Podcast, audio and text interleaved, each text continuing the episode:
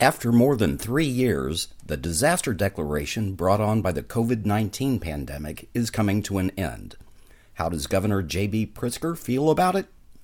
If one were to look at how Illinois handled the pandemic, um, and this is kudos and, and, and uh, gratitude to the people of Illinois, people did the right thing. We'll hear more from the governor as we look back on how Illinois weathered the pandemic on this edition of Capitol Cast.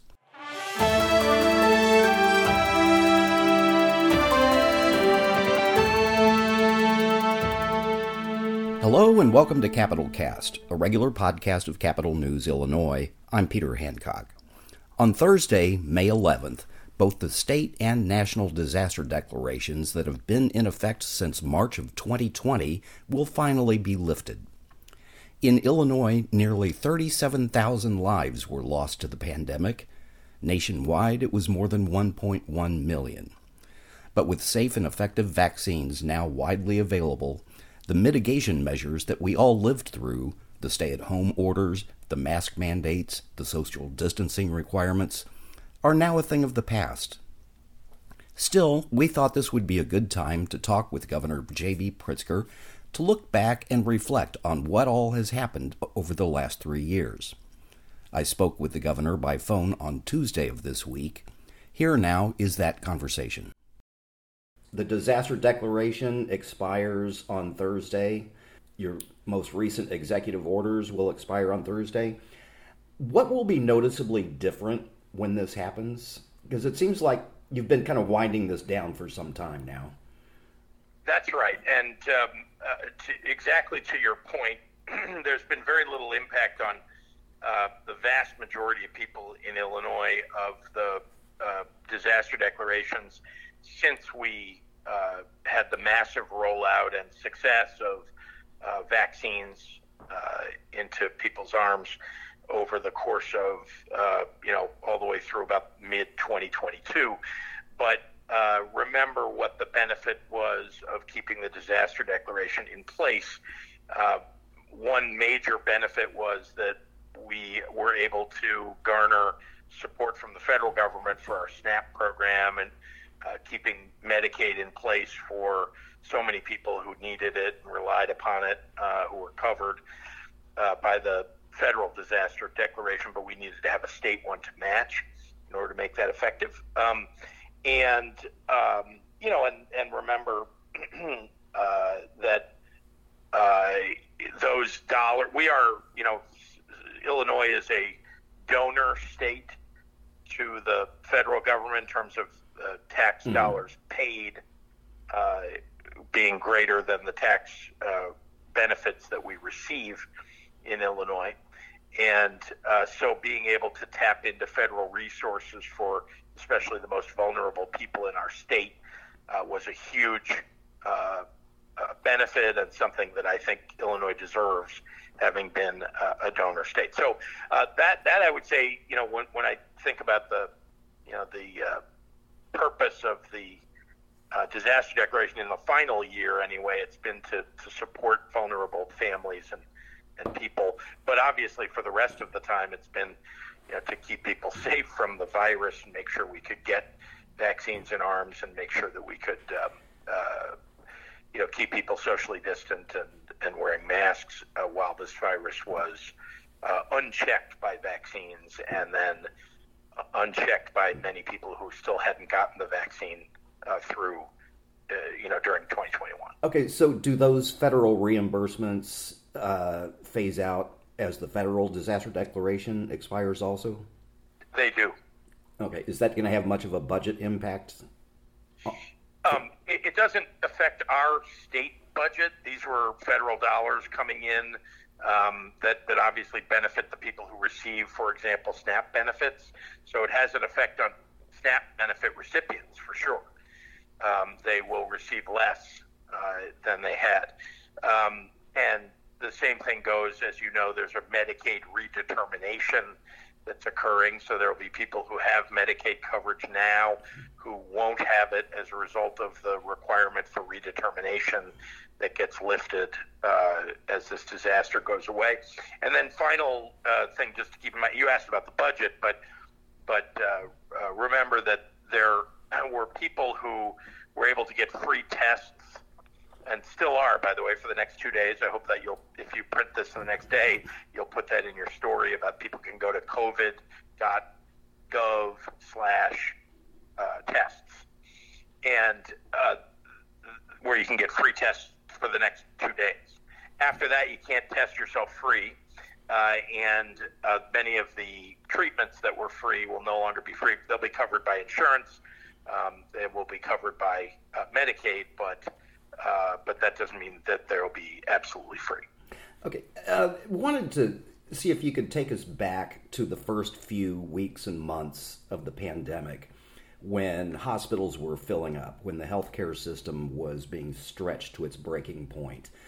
What was it like in your office at that time? What was how hectic was it um, from where you were sitting? Well, uh, let me let me tell you just a, maybe a, a vignette of something that happened uh, during the early moments of the pandemic. Um, there were scientists at the University of Illinois um, who put together a model of what uh, the death rate and uh, rate of hospitalizations would be if we didn't put any mitigations in place, if we put certain mitigations in place, or if we put significant mitigations like a stay at home order in place. And without any mitigations, their projection was just in the Chicago area alone, we would see 40,000 deaths in approximately four months. Um, the entire you, the entire state didn't hit 40,000, did it?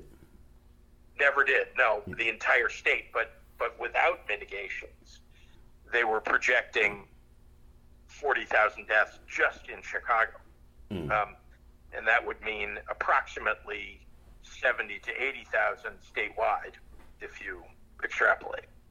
Um, and so, you know, you can imagine how that guides your thinking uh, early on, and these are some of the best uh, experts, uh, mathematicians, literally a rocket scientist uh, involved. And I still have that that study that they did and the model that they presented. Um, and so uh, that was, just to give you an idea, that was a, a, an initial impetus, um, in addition to all of the other information that we were receiving, for putting a stay at home order in place. As you know, we were the second state by a couple hours to put a stay-at-home order in place, um, and uh, and almost every state put a stay-at-home order in place within two days after that. Hmm. Uh, so when you ask about you know what was going on, getting information from scientists and doctors at that point, as you can imagine, we obviously had doctors at IDPH, but I also wanted to hear from the experts in at uh, our excellent, you know, globally recognized hospitals in Illinois. So that includes, you know, Southern Illinois. Uh, it includes Northwestern, includes University of Chicago, and so on, and and you know, U, UIC. We, I called individually many of the. These are world-renowned experts. I mean, who you you all came to know.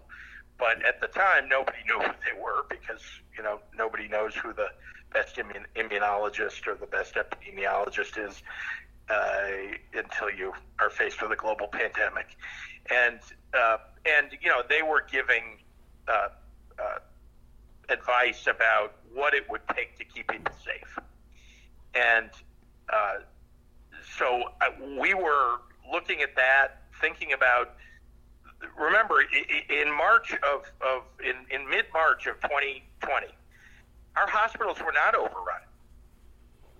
Um, so you were projecting. I mean, we barely had, I think, one death at that point.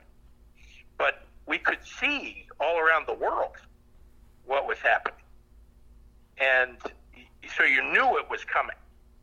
And so, what could you do to make sure our hospitals were remained open, uh, and that people could get health care, and that people wouldn't get as many people as possible would kept be kept safe from getting COVID nineteen. And we didn't know much about COVID nineteen or even how it was spread. Remember, early on there was a uh, uh, you know a some belief that it could be spread on surfaces um, and so people were wearing gloves to open their packages and things like that. Um, so there wasn't a lot of information. What we knew was that the most uh, effective way to keep people uh, safe in the early moments of this would be for people to keep some social distance. Um, and so uh, keeping our hospitals open was vital because, in addition to needing to put the most acute cases of COVID in the hospital for treatment, and again, we didn't. The hospitals didn't even know how to treat it perfectly at that point. Uh, but you also have people who are getting heart attacks and in car accidents and every other kind of malady that would need a hospital bed. And if you, if if every bed is filled with a COVID patient, you'd have a lot of other people dying from lots of other conditions.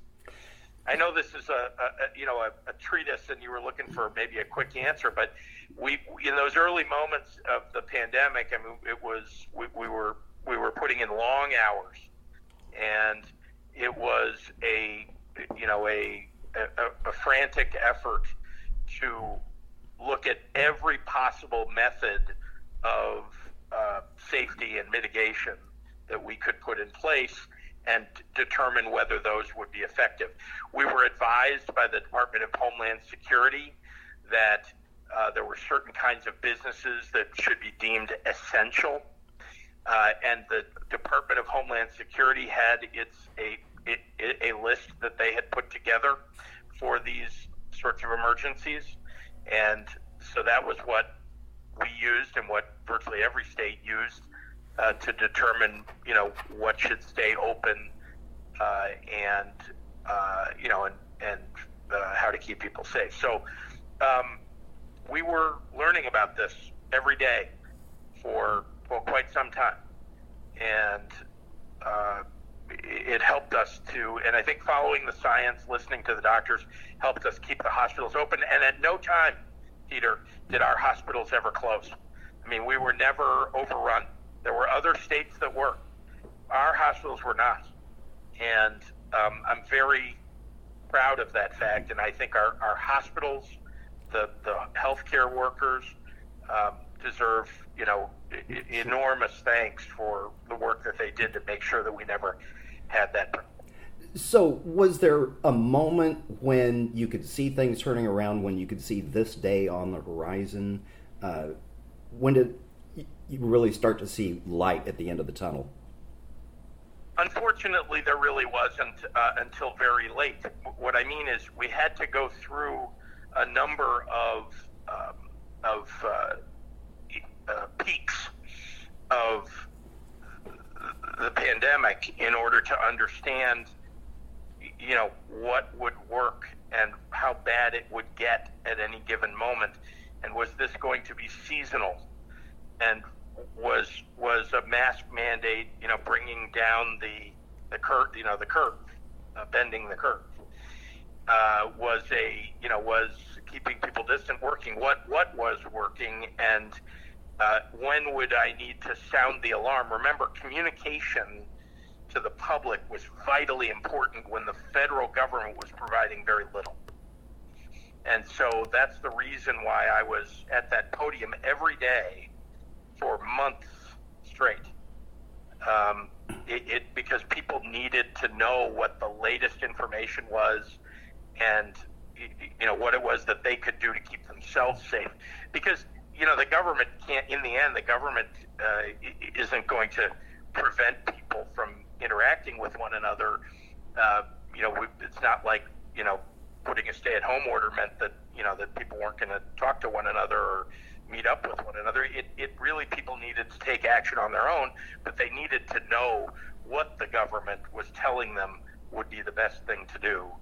Um, and again, we I think we succeeded at, at, all at those things. And you can just look at the statistics. Um, you know, we we you know in, in 2021, you know, as we ended 2021, where we had that uh, surge that took place, and you look back, you know, Illinois was leading, uh, having the fewest COVID-19 hospitalizations and deaths per capita in the Midwest um, by the end of, of 2021, and and you know we still are in the you know among the top states in the Midwest and in the country in terms of uh, uh, keeping uh, reducing the uh, mortality rate per capita, um, and you know so you know we succeeded in a lot of these things, but but not without. You know, we didn't know is the answer. you you asked me, uh, you know, when could you see a moment like today? especially when there were no vaccines, there was no light at the end of the tunnel. Sure. And so until we got the vaccines and then got them in people's arms, and you remember there was a lot of tension in the early months of uh, vaccinations about, you know, uh, how fast could people get vaccinated. And we had to prioritize because there just wasn't enough vaccine. And so we prioritized the most vulnerable people. Um, and then the, if you if you really forced me to say when could you see light at the end of the tunnel, it was when we could see the you know the the uh, peak ending or, or sorry from the peak to the valley from 2021 in December 2021 to let's say March or April 2022, you started to see that the vaccines are working and that that uh, uh, many fewer people were getting sick and, and dying. Okay, and finally, you know, there has been a lot of questioning, a lot of second guessing about how long you kept the disaster declaration in place and how, the number of executive orders you issued. Why did it take so long to reach this point when many of our neighboring states dropped their d- disaster declarations some time ago? Well, let's start with this. Uh, don't misunderstand. Uh, there were no mitigations that were part of these disaster declarations in uh, these, you know, in the over the last year. Um, this is stuff that's just coming from the right wing, who like to point at the disaster declaration and then conflate that with some restriction on people. There are no restrictions. Why was there a disaster declaration? Because in order for us to receive the federal benefits that were being offered to SNAP recipients, who are the poorest people in our state, uh, people who needed Medicaid, who are the poorest people in our state. Uh, you needed to match up your disaster declaration and executive orders with the federal government's executive orders and disaster declaration. So we did that. And as you said early in this conversation, you saw that we ramped down the executive orders uh, long ago, in fact. Um, and all that really was left uh, of the disaster declaration was a focus on uh, getting those resources from the federal government. Um, there were Republicans throughout this who tried to use the pandemic as a political tool, and uh, they were always in the minority, uh, you know, but they were always loud um, and there were states around us. You talked about the states around us. Those are almost all Republican controlled states.